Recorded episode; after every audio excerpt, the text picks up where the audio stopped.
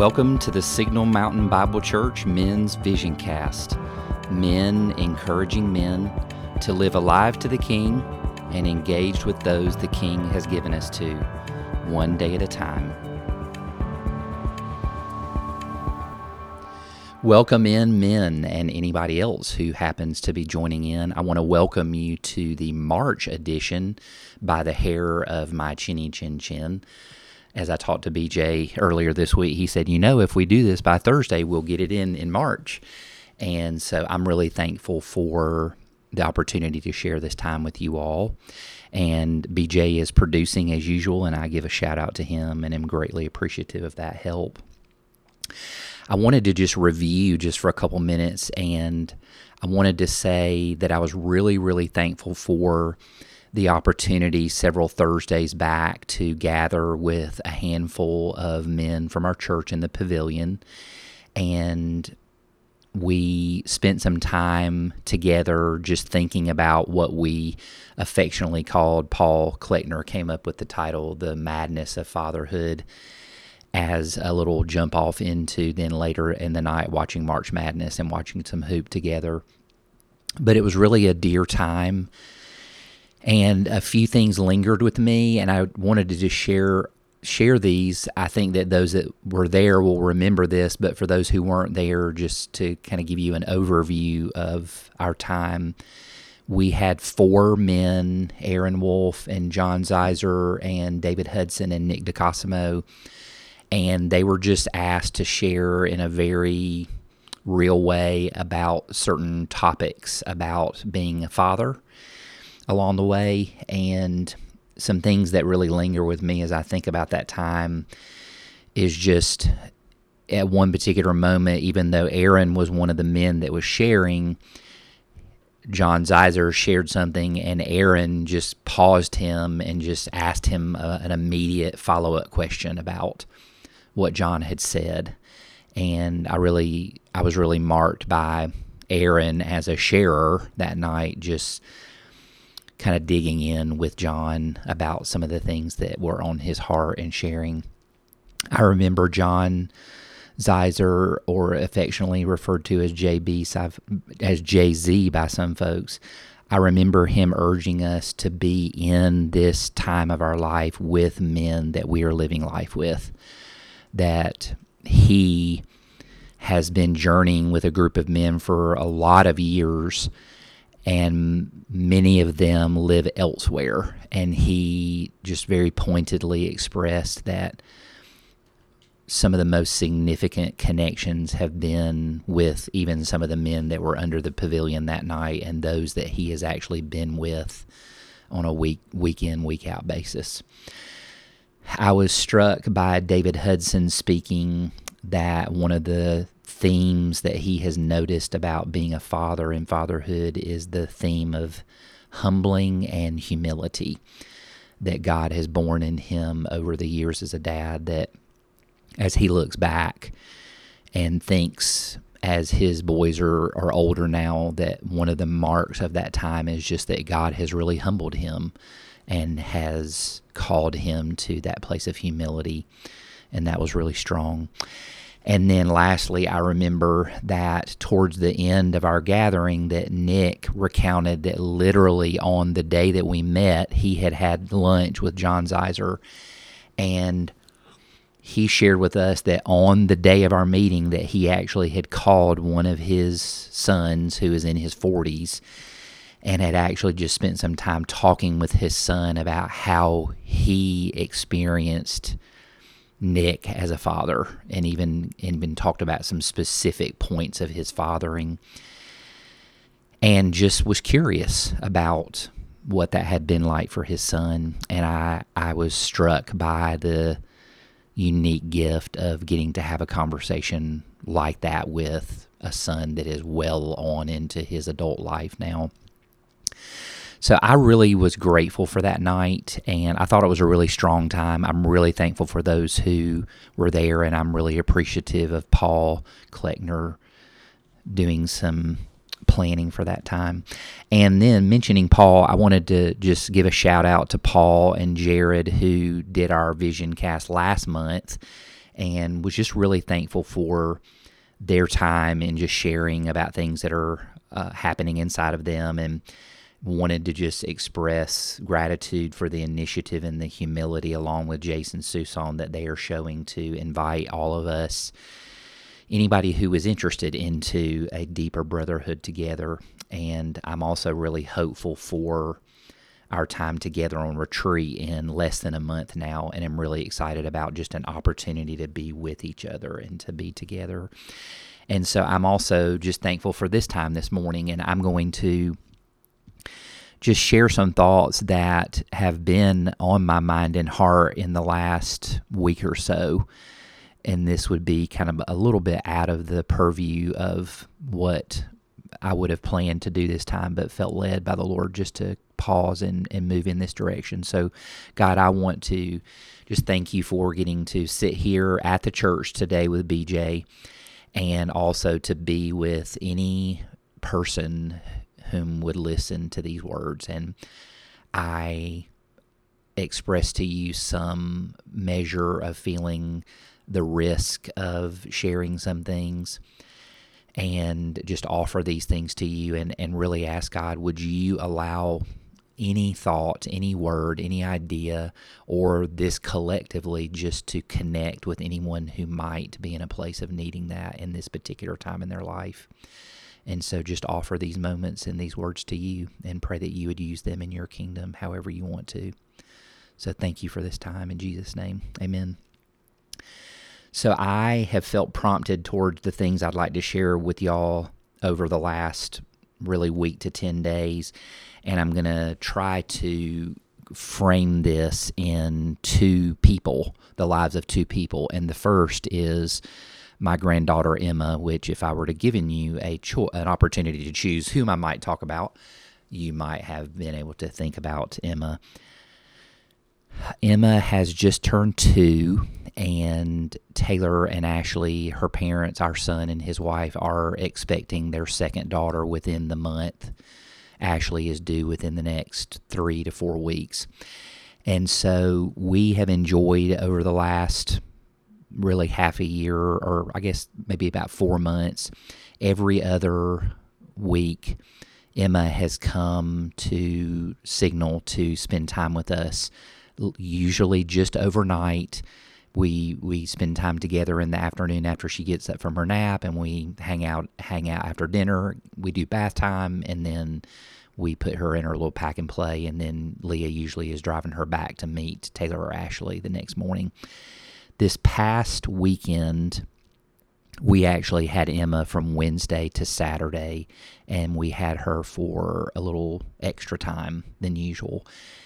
And it was particularly tender for my heart because we sense that when Taylor and Ashley's next daughter arrives within the month, that that that routine will end at least in in the current time frame as they adjust to their new baby daughter being here. And and so I was aware that in the same way that Taylor and Ashley well not the same way but in a similar way as Taylor and Ashley are about to close their time with their firstborn daughter and it just being her which for those of you who have had children not prescribing this, but just aware that there is something unique when you move from it just being you and your first child or your first twins or triplets or going up the number, but that's not often. And then when the next child comes. And so in a similar way, not the same way, but in a similar way, I was aware that Lee and I were thinking about the fact that this would probably be one of the final visits that we had with Emma before another granddaughter is here, which is so exciting. And we're stunned and so thankful. And also, we are aware that the time with Emma by herself has been really special. So I'm coming out of spending time with our granddaughter at two years of age, and now I'm going to arc over to my father, who is 92, who is in Charlotte, and his health is declining, and he has just finished about a 10 day stay in the hospital. Uh, his heart was racing. They determined that he had a, a heart arrhythmia that was just purely from uh, being an older man. There was no specific reason other than just his heart is wearing out. And so he has struggled over the last 10 days, has not felt well, and he is now in rehab and is uh, like doing physical therapy rehab. And I'm aware that uh, he is old and that his life is moving towards the end time. And I have had some moments where I was thinking about Emma at two and I was thinking about my dad at 92. And I was aware that I am tucked pretty closely right in the middle. I, I did actually look to see that I think 47 would be uh, the exact age in between Emma and my dad, and I am uh, a few years ahead at 54 from 47, but I'm still tucked in the middle of them. And I just spent some time thinking about what it's like to be here tucked in the middle of the beginning of Emma's life and the ending of my father's life. And honestly, felt some of the weight of what it's like to be a human. And then, even specifically, as I'm thinking about you all, the weight of being a man being a husband, being a father, and all that goes into that. I spoke in the very first vision cast when we kind of introduced this. I actually looked back at what I wrote for that just in kind of a welcome to this time. And I wrote a line in there that I do not want to live a diminished life. And I use that word diminished. And that is a word that I don't hear a lot and it's a word that I heard one particular author write about, and, and it's the idea of diminishment, of just feeling the realities of along the way as we are living our lives as men and women, but but specifically today as I think about you and I as we live our lives as men that there are times where we lose heart. And it's interesting to me as I hear these words from God. In 2 Corinthians 4:16, so we do not lose heart. Though our outer self is wasting away, our inner self is being renewed day by day. Galatians 6 9, let us not lose heart in doing good, for in due time we will reap if we do not grow weary. And then lastly, Luke 18 1, and Jesus told them a parable to the effect that they ought always to pray and not lose heart. I think that even just the words losing heart is a really interesting phrase. And it is actually really descriptive when I am honest with myself that along the way, there's not really better words to describe how I'm feeling. I could say I'm discouraged, and that would make sense. I could say that I'm feeling numb, and at times that might make sense. But as a man who is in relationship with Jesus, tucked here in between his granddaughter and his aging father, I think that the idea of losing heart is a lively thought for me. And I'm actually drawn to say that I'm really thankful that God's word includes the idea of losing heart because it lets me know that when I am losing heart that it's not something that is not on God's radar losing heart is a very real possibility at any moment for any of us. And I think that it's kind that the Lord in His Word has taken time to say, I want to urge you not to lose heart, indicative of because losing heart is a real thing. So if life is so chaotically crazy right now in our world, which I feel like that it is, what will it be like for Emma what will Emma's life be like in 20 years? what will Emma's life be like in the next election cycle? It's hard to even just take in, even just in the in the near future with everything that's happening. What about facing the disappointment in the loss of relationship with your parent over a long period of time? I find that I, as I receive pictures from my sister who is in Charlotte caring for my dad, that I'm, I'm, I'm noticing that I'm reviewing, I'm, I'm remembering, and there have been really good things in my relationship with my dad, and there have also been hard and sad things that I would funnel under the category of things that have caused me to lose heart. I don't say that in a disrespectful way, just just seeking to be honest. What about for any man the ongoing impact of addiction to pixels or porn or passivity or pasta or Pabst or whatever you might fill the blank in with? What is it like when people leave your church?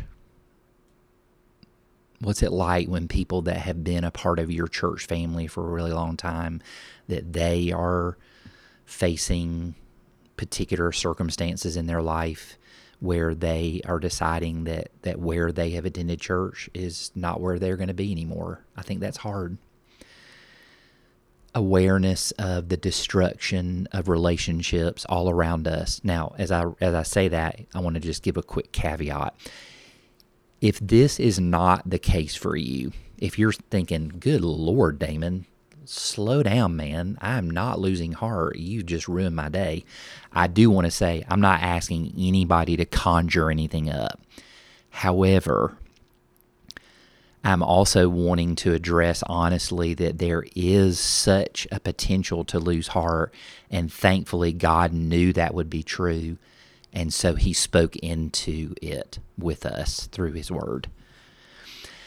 I remember being away, this is some years ago, and I was actually away on a silent retreat with a group of men. And as I say that, I actually am going to kind of go ahead and put myself on the hook. Over the years of my life, I have been invited to participate in some silent retreats like a 24 to 36, even a 48 hour period of time of intentionally just closing mouths and seeking to be quiet and and be available. And those have been really, really significant times. And so I don't know when, but I do have some interest of just if there is a group of men who would be interested at some point in in getting away together or even just to start briefly and just go with the intention of of closing mouths to listen and rest. Um, but I was on a silent retreat with a group of men. We were in Maggie Valley, North Carolina. We were at a very intentionally dumpy motel, uh, just so that it was spar- it was sparse on purpose. And we were gathering together as a group of men for the purpose of just learning, paying attention to our hearts, and growing in brotherhood together. And I was prompted to grab a journal that I had used when I went on these retreats. And I remembered that I had had a dream while I was on one of these overnight times. And I, I found in my journal where I wrote, and I just want to read to you what I wrote. This is from years ago. All night, I see a battle for myself in the water. This is me just reminding myself in, in, my journal about what I dreamed the night before. All night, I see a battle for myself in the water. It's cloudy and murky, and the sound is muffled because I've been drug under. And then you struggle above the surface for a second. You hear the crisp, clear sound, and you see clearly above the water a glimpse of land and sky and birds and then you're drug right back down under to the murky, muffled vision and hearing. And at one point, are aware that maybe you are even being struck on the head to keep you under the water. There's a moment of desperation where one ear and one eye are out of the water and you want the clear, crisp vision and hearing so you have hope and expectation and desire to the point that you're even fighting for it. You're fighting to get out of the water, but then you're pulled right back under again.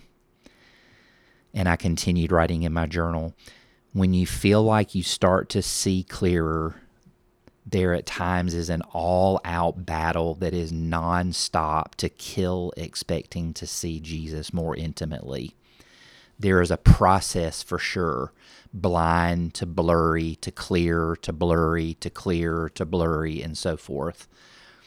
I have expectancy and there is an all out Armageddon hell war bent against my desire in loving Jesus and knowing Him and welcoming Him and having intimacy with Him. And I remember just sharing about that very vivid dream about just being opposed and being drug under the water and just having some sense of just the reality of what it's like to face places of diminishment and losing heart in my life. So that is what I have been sensing that my heart was turning towards just to share in this vision cast. And it's simply to say this Do you feel like there are any areas of your life where you sense that you are losing heart? Do you feel like that your life is experiencing diminishment? And I simply want to say to you today God has regard for this. He regarded this idea to the point that he planned for words about it to be recorded in the Bible by other needy men who had the potential to be losing heart as well the simple fact that Scripture contains both words of life for victory and struggle are really comforting for me, and they're really, really necessary. And it's not only comforting, but it's also really challenging me too. I want to close this vision cast by taking us to a place where as I interacted with this part of scripture, I sensed that it is addressing the idea of diminishment. And it is in Mark chapter 8. And I'm going to actually read the verses to you in a second. Jesus is interacting with his disciples. And I would like to actually use this scripture as a challenge and also as a resource for us to pray against places of diminishment in our lives. So I'm going to read from Mark chapter 8, verses 14 to 21. And uh, this is actually from the NIV. The disciples had forgotten to bring bread except for one loaf they had with them in the boat. Be careful, Jesus warned them. Watch out for the yeast of the Pharisees and that of Herod. They discussed this with one another and said, It is because it is because we have no bread. Aware of their discussion, Jesus asked them, Why are you talking about having no bread? Do you still not see or understand? Are your hearts hardened? Do you have eyes but fail to see and ears but fail to hear? And don't you remember when I broke the five loaves for the five thousand, how many basketfuls of pieces did you pick up? Twelve, they replied. And when I broke the seven loaves for the 4,000, how many basketfuls of pieces did you pick up? And they answered, Seven. And he said to them, Do you still not understand? So it's an interesting context that these verses are recorded right after the account of Jesus feeding the 4,000. And I am not the scholar that knows like what the amount of time was between them being together and feeding the four and Jesus feeding the 4000 and when he's talking to them in these verses. But it is contextually the next thing that we are receiving. And so just to set the stage a little bit the disciples have forgotten bread except for one loaf and Jesus tells them to be careful about the yeast of the Pharisees and of Herod. And then the disciples are talking amongst themselves, wondering if Jesus had said this to them because they forgot to bring the bread and they were at a loss. They didn't understand what he was saying to them. And I really get that. That's not unfamiliar to me. And so Jesus presses in with them. And here is what I would love to offer as just some simple prayer prompts for us as we are living in these current current days. Jesus says, "Do you still not see? Do you have eyes but fail to see?" And I am just seeing that as a a place and a prompt for praying against darkness. Jesus at one point said, Do you still not understand? And I'm using that as a place to pray against dullness. He says, Are your hearts hardened? And I'm seeing that as a place to pray against death, spiritual death. He said to them, Do you have ears but fail to hear? And I am seeing that as a place to pray against spiritual deafness. He then said, Don't you remember the abundance of the basketfuls of pieces? And I am seeing that as a place to pray against spiritual dementia. I offer to you, the men of SMBC, and anybody else who might happen to be listening, an invitation to pray against diminishment in the lives of the men of SMBC and our families, and for increasing abundance, against darkness and dullness and death and deafness and dementia spiritually, and for light and transformation and life and attentiveness and remembering. I again am aware and am not pretending that these thoughts are necessarily connecting with everybody, may not be connecting with anybody, and that's okay. But if if you happen to be in a place where you are are aware as you hear the question, are you in a time where you are facing you just sense diminishment in your life, or you are aware, I don't know that I would have put these specific words to it, but yes, I feel like that I'm in a place of losing heart. I just want to invite you about not missing actually praying about that. Not that this is just some cute little way to fill up a vision cast, but I actually have curiosity about the impact of the men of SMBC corporately together, wherever they are in this little pocket of time, actually praying against the diminishment that the devil so longs for and praying for the abundance of Christ in the guts of our relating and living with those that we've been given to. And so I'm actually going to just put these few words, these prayer prompts into written form, and I will send them out in an email hopefully in the next couple days as well.